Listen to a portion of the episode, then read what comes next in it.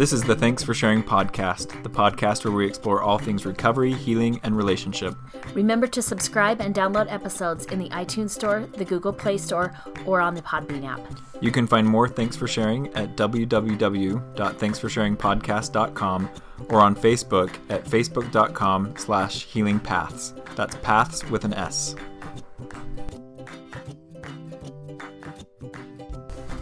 Welcome to Thanks for Sharing. I'm Jackie P. I'm John T.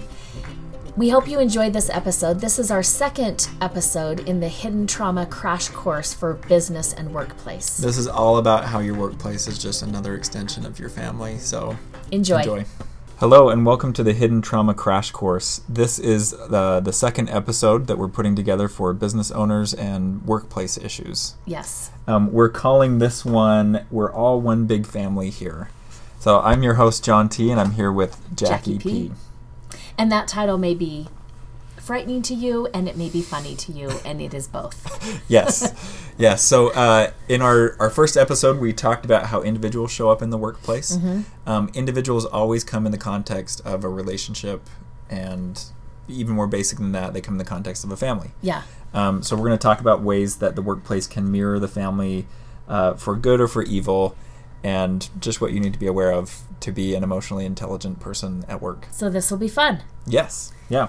So let's let's start with uh, let's define that concept of emotional intelligence since we're going to talk about it a Okay. lot today. Yes. How would you describe it Um, or so, define it? So, I think emotions are something that all of us uh, feel, we all experience, we all re- react uh, to them and make decisions based on them. Um, I would say emotional intelligence is your ability to be aw- aware that you do that, Uh huh. um, and um, to be aware of the specific emotions and circumstances and situations that are coming to bear on on a situation. So it's not just something that you feel automatically; it's something that you feel, you can think about, you can talk about it. Um, So that you're taking what I'm hearing you say is that you're able to take multiple perspectives. So you can mm-hmm. stand in the intellectual mm-hmm. and you can get the information from there. And then you can move maybe to the emotional and you can get the information from there. You may move to the relational or the mm-hmm. social. You may move then to the spiritual, like, you know, the um, mission or goals, different things like that would be included kind of in that spiritual perspective.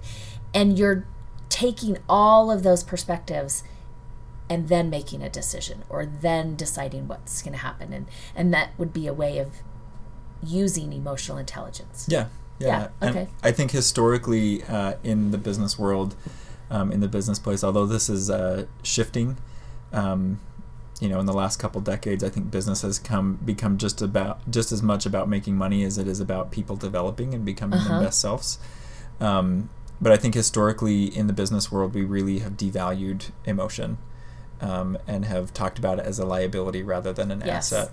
Um, because it's something that happens naturally for us, uh, it's definitely an asset Mm-hmm. and something that we can hone and um, make work for us. yeah So um, to to start diving into family dynamics in the workplace, um, I got a dog. It'll be two weeks ago on Monday, and we've been uh, preparing for like six months for this. So I've been reading books. Um, I'm realizing that uh, reading books is really different than actually training a real life dog. um, but one of the concepts I keep going back to is the the author of the book that I'm I'm using the most said, um, your dog is is biologically wired to adapt to whatever pack they're in, Uh-huh. and their new pack is you and your family. And so we're going to take advantage of their brain's tendency to find ways to adapt, and we're just going to roll with that. And we are going to be really deliberate about what we present to the dog, so that it'll adapt in the way that you want it to adapt. Not when my sister got a puppy a little while ago um, you know she wanted a puppy like our dog and um, you know the puppy was not like our dog and our dog was much older they you don't know, just come that way. I know. And so we were talking one day because she was griping about the puppy blues and how frustrating it was. And I said, bring her over for a day and let her hang out with my dog because my dog will not let her bite his ears mm-hmm. right and and she was kind of snippy with the kids as a puppy and stuff and so she did. She brought her over. She was happy to have a day free from the puppy.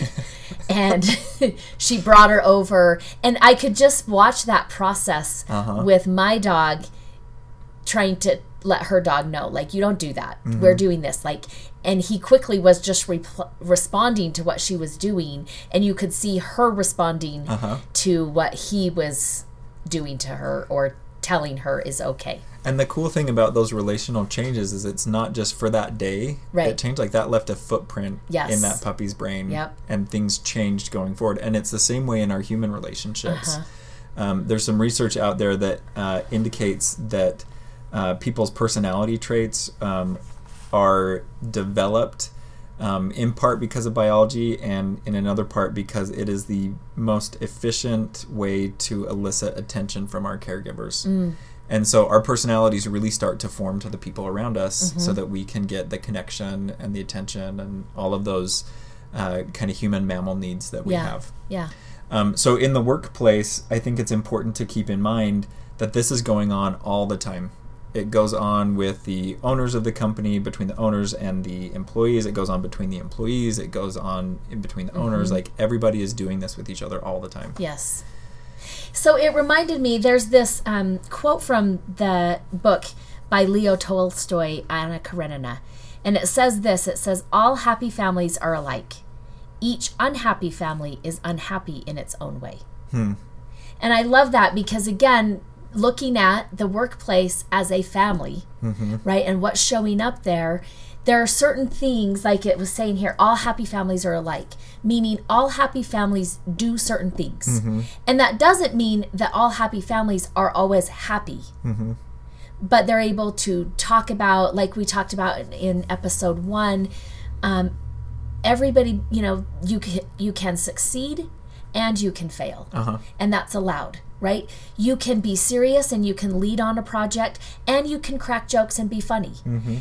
Everybody gets to play all of the different parts and that's one of the things that makes a happy system. Um, and if there's a problem we talk about it. Not Yeah. behind people's backs and not you know only to other people and not the person we have the problem with. But if there's problems we see it we hear it we feel it we talk about it and then we make some decisions. In in that way i think that's kind of what that quote was getting at is happy families are alike. They do certain functional healthy things that lead to overall satisfaction. And I, I think a lot of the business owners that we consult with, um, they can get caught in this trap of trying to block all of the unhappy family things from happening rather than focusing on cultivating those attributes of functional organizations and Yeah. functional quote unquote families. Right. And and recognizing that functional organizations need emotional intelligence. That's not something that they need outside of the workplace but not inside. Yeah, and there's there's this paradigm shift going on um, in the business and the corporate world, um, and it's not just. I think a lot of our older workforce like to pin this on the soft millennials coming into the workforce Okay. that just need to be coddled and, and all of that. I, I think of um, what happened in our country toward the end of World War II. You know, we had a large percentage of our working uh, population, our workforce, was overseas, not available to work, um, and the government imposed uh, rules on businesses that said you have to cap wages. Because otherwise, these businesses would get involved in these wage wars, and workers would um, go all Bounce over. around. They would bounce around, and nothing would get done. And so during that time is when we started seeing things like benefit packages Mm. become part of what would attract attract people Mm-hmm. to work for companies. So companies were having to offer stuff outside of just wages Mm-hmm. to not just allure um, their employees but to keep them. Mm-hmm. Okay. and now we've seen that becoming a pretty standard part Yeah. of corporate America. Uh-huh. Um, I think we're on the the cusp of another uh, phase of that development where we're looking at. You mean that's not enough forever and always? Oh my gosh, I wish it were. Um, um, I think we're seeing this cusp where uh, people want to.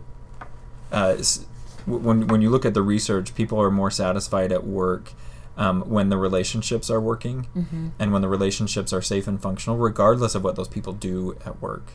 You know, so so in in theory, you could have like the dullest, most like mind killing uh, product or service that you provide, um, if you have a great environment and um, people feel connected and they feel important and uh, like real human beings there, they may not mind so much what the work actually that they're not entails. passionate about Mm-hmm. the work because they're passionate about the workplace Mm-hmm.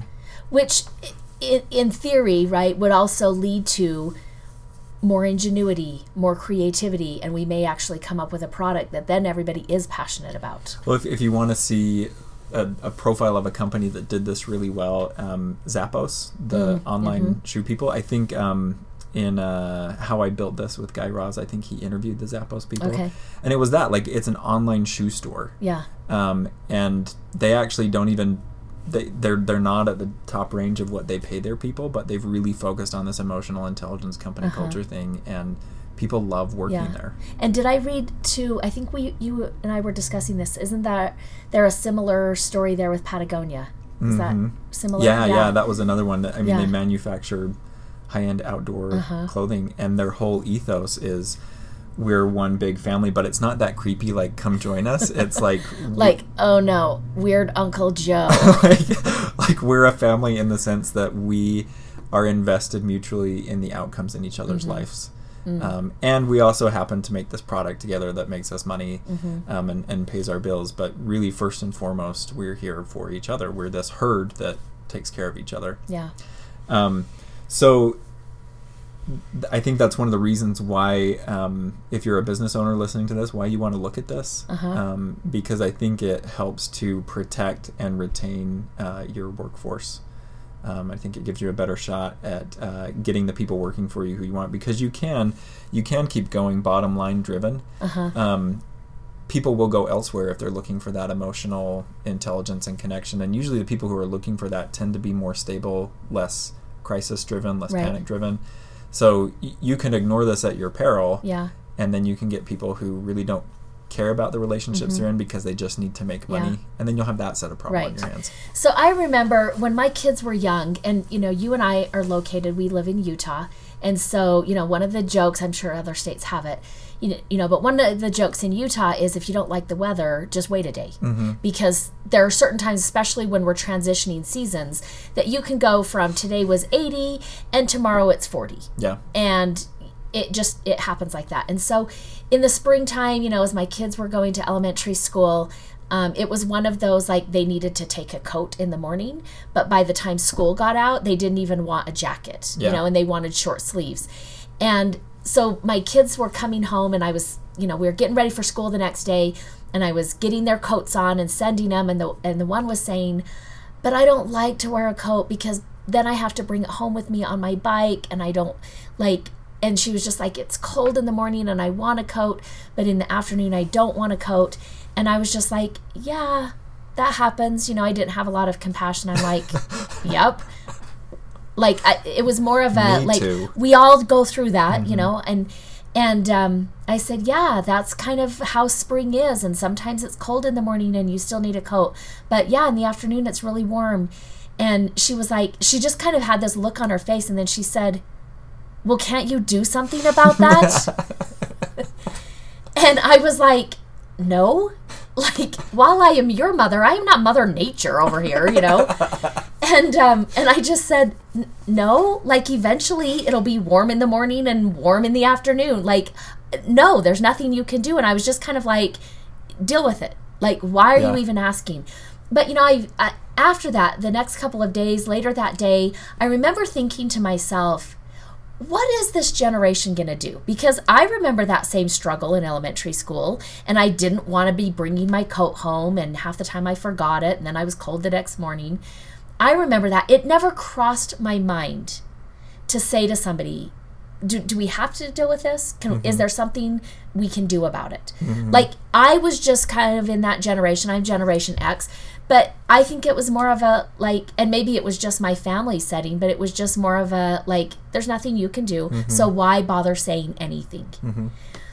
And not that you know we found a solution to that. We never found a solution to that problem. But i remember being able to say no this generation may do some pretty incredible things because they don't just take this attitude as life's hard deal with it. And then you die. right. And they're saying okay this is this is hard. Is there a better way? Yeah. is there something else to do?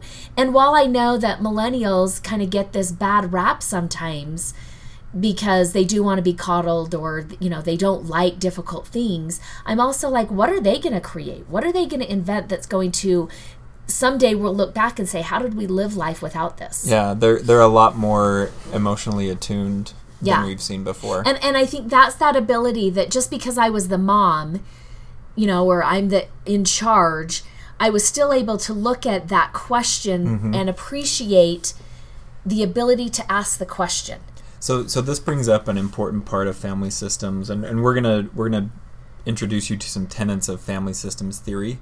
Um, this brings up an important part of that that there's responsibility at the top and bottom for this to work. And in family systems, we see feedback loops. This means how information is communicated, how feelings are conveyed. Um, the people who are at the top of that feedback loop, the people with authority, with power in your businesses these are the owners, managers, things like that. Their job is to be open to those feedback loops. Yes. Um, to, to be able to consider um, to be able to maybe even set aside some of their initial reaction and, and dive into what it actually means. The people at the bottom their responsibility is to give feedback. Mm-hmm. um, and sometimes that goes the other way too. Sometimes the people at the top need to give feedback to the people at the bottom. Um, what we see when feedback loops are closed down officially or there's not um, there's not overt ways that we can ask is there is there a way I, I don't have to haul my coat to school every Right. morning? Um, it's going to find ways to leak out. Um, that information is still going to be conveyed that need is still going to be pursued. Um, but that's often what we see with like cliques and subcultures forming in the office that's more of that need for the feedback loop to be functional it may show up like the person who's just always late to the staff meeting Mm-hmm. even though they know when it is they just purposely walk in 10 minutes late as a way of protesting Mm-hmm.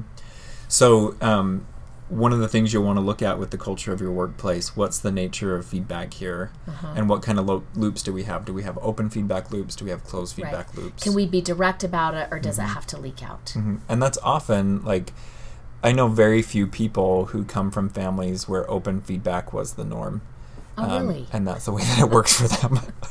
um, the the families that I've seen uh, who who do that have really had to work at it. Yes. have really had to make that conscious. Yeah.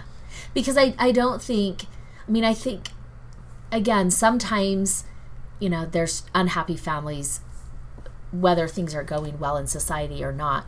But when we look at the historical timeline, we don't have a history in, in this country or probably in any other country in which we didn't live in some type of trauma or mm-hmm. some generation was being impacted mm-hmm. by something traumatizing. And that mm-hmm. that's on a world or community or country level not even the individual family what's happening in that family.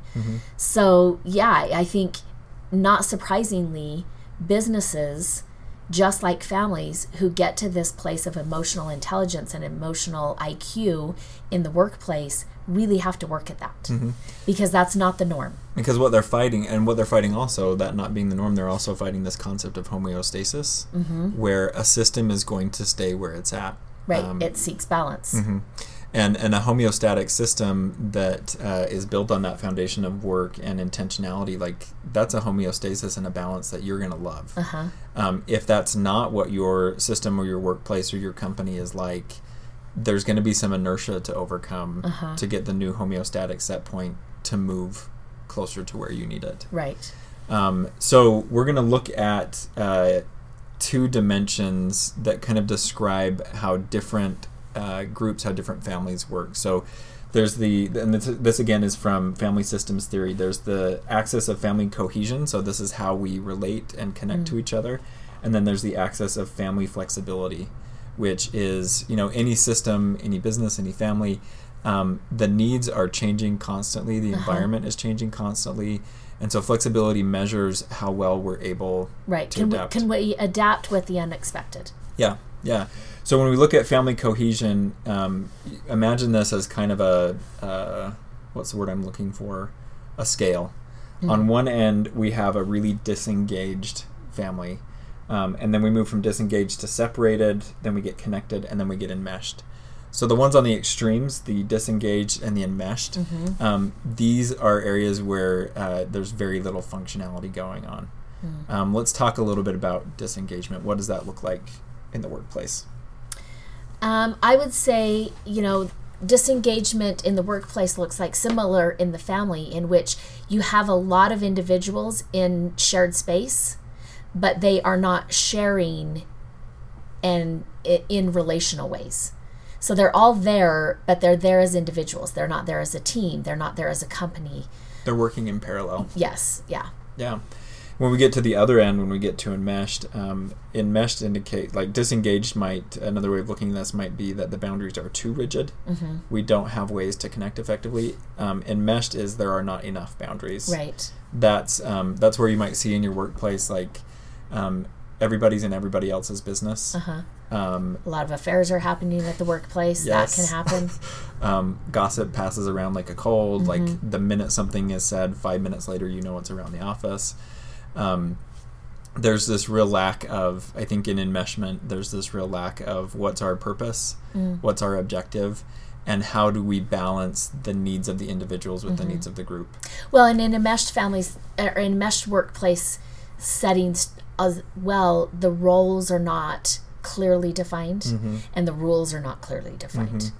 and again not that we go to the other side where the roles are rigidly defined yeah and the rules are very rigid. That again, that's not healthy. Going to the other extreme is just the other extreme of unhealth. Yeah. Um, so, you know, but whether it's we have none, we don't want to go to rigid, mm-hmm. and if we're rigid, we don't want to go to we have no roles, we have no rules. Yeah. Yeah, and so in the middle we see separated and connected, and I think these are two functional places mm-hmm. to be. Um, I, I think of here at our office, like the sign that we're open for connection is that your office door is open. Right. Um, when you're not, it's closed. Right. And there's that clear way to uh, communicate both that I need connection or I need separation. Um, and uh, you'll see that in, in the way that we uh, engage together is that there's there's clear communication like we all understand what separation looks like we mm-hmm. all understand what connection looks like and it's those those two are, are places that are functional for the most amount of people here. Now you're mm-hmm. always going to have just like in a family system, um, you're always going to have um, people's whose needs or personality are kind of more on the outlier mm-hmm. end of things. I yeah. think that just nature puts that in there to keep it interesting, right? Um, but when we look at uh, ways to approach separateness and connectedness um, in a functional family system, those ways to approach that are serving the uh-huh. greatest number of people. And again, you may have some people who naturally more lean towards um, separateness, and some who more lean toward connectedness. Um, another way of putting that maybe some are more focused on how's everybody doing and what are the needs mm-hmm. of everybody and some are more focused on what I, i've got to accomplish and what i need to get done.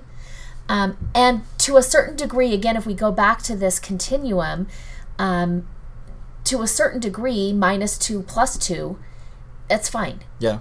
And and i'm not separate to the point that I will not connect mm-hmm. or that I make you feel dismissed or I'm not connected to the point that you don't feel like you can be separate. Mm-hmm. But within this range, we can move and be productive and accomplish what we need to. There's some real interesting um, observations in this. You know, this open plan office is uh-huh. the last couple decades that's become really big in uh, her book quiet the power of introverts Susan Cain talks about how that's an ideal uh, layout for extroverts mm. um, but introverts won't be able to get anything done and they won't work uh-huh. effectively and so again with this separate connected yeah. she talked about this ideal like we have a big open area in the middle an office space or, or workspace is actually fluid uh-huh. when i need to sequester myself and and buckle down. I can do that when I need that team yeah. environment, um, when I need to connect with other people and to be able uh-huh. to do that uh-huh. fluidly. I can do that too. Well, and again, I think that brings up a great, which she tackles in her book, a great myth, which is extroverts is the right way to be, mm-hmm. and introverts are either the outliers. Mm-hmm. Or that introverts need to learn how to be more mm-hmm. extroverted, mm-hmm. and and she kind of busts that myth apart. Yeah. Um, and again, we're talking about, you know, either one can be taken to an extreme in which it becomes a barrier to moving forward and mm-hmm. accomplishing what we want to. But it's within this, you know, certain differential point of, you know, minus two plus two, we're fine. Yeah. Yeah, and that, that brings us into the next uh, axis, um, the family flexibility. So on one extreme we have chaos. Uh-huh. On the other extreme we have rigidity, Mm-hmm. and in the middle we have flexibility and structure. Um, so when we look at chaos, that's that this system is way too flexible. Uh-huh. Um, there's not a rhyme or reason to things. It's really hard to make any kind of expectation about what comes next. Um, chaotic environments are really, really stressful. Yes. Um, And I will add that sometimes people who have been in chaotic environments a lot don't know how stressful that is. And they haven't picked up on that. The body is, right? And it's registering it. If we were to test cortisol levels, if we were to test, you know, the skin temperature, if we were to test all of these different things, we would see that the body truly is responding to the chaos. Um, but it can become so familiar that we don't see it as chaotic or experience it as chaotic. and so everybody's everybody's reacting to and living in this stress that they may not even be aware of is there. Or creating it. Yeah, and when we get to the other side of that coin, rigidity, um, I think rigidity is just as stressful.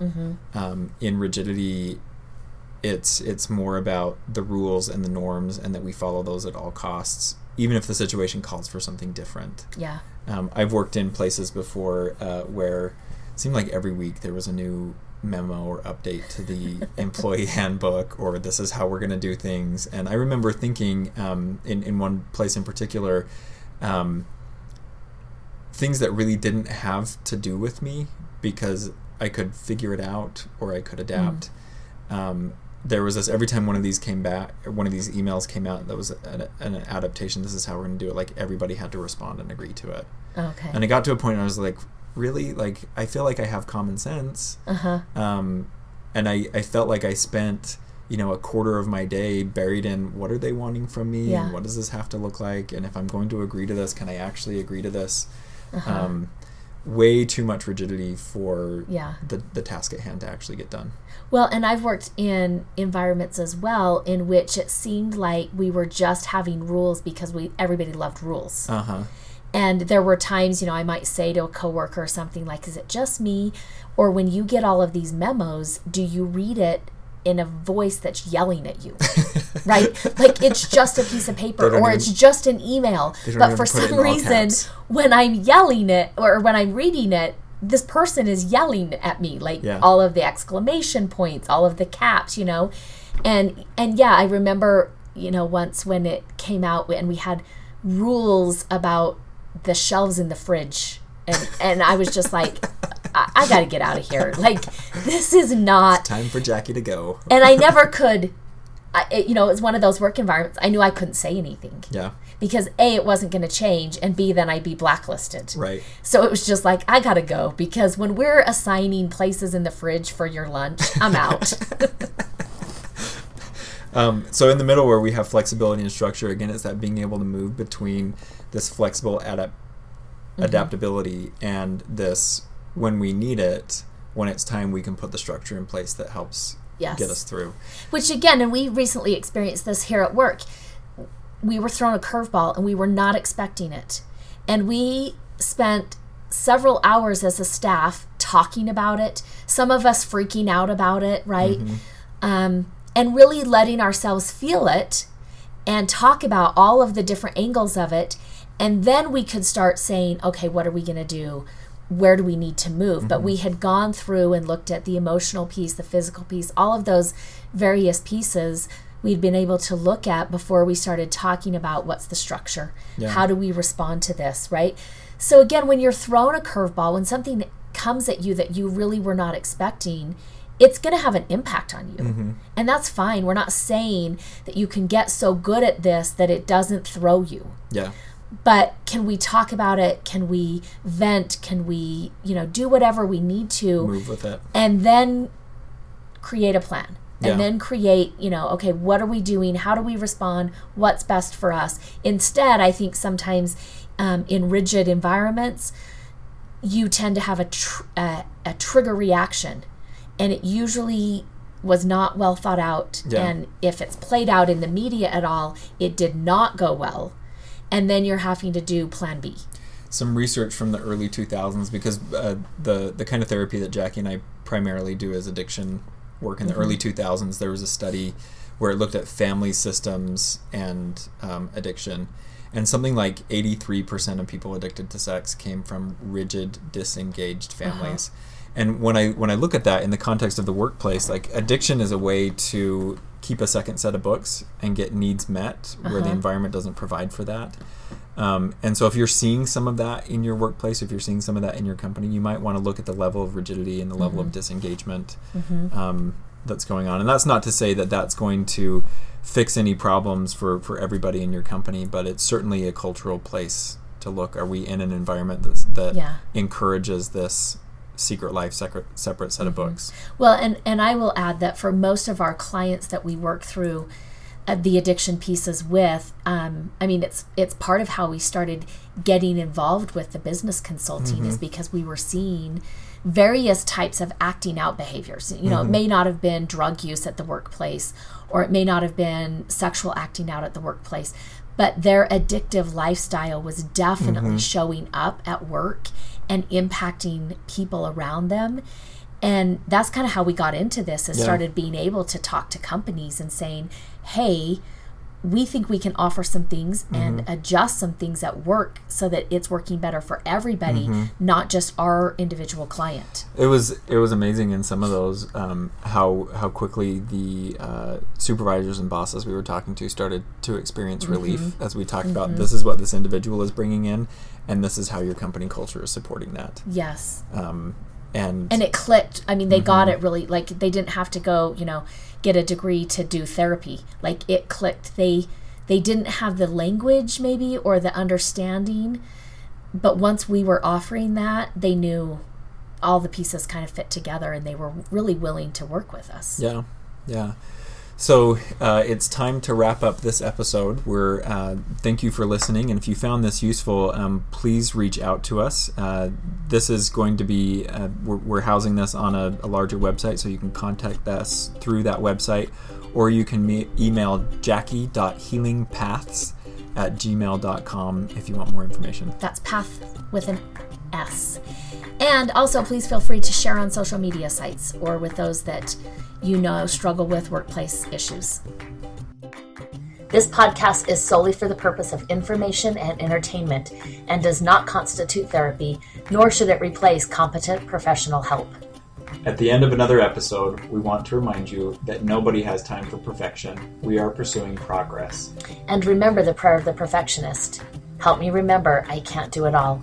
Help me to take things one step at a time, and that the only step I need to focus on is the next right step for me. Help me to remember that life is a journey. Help me to be able to separate all that I am learning from all that I have to do. Help me to remember that I am not alone, that I can ask for help. Help me to strive for frequent awakenings, not mastery. I am enough. Amen.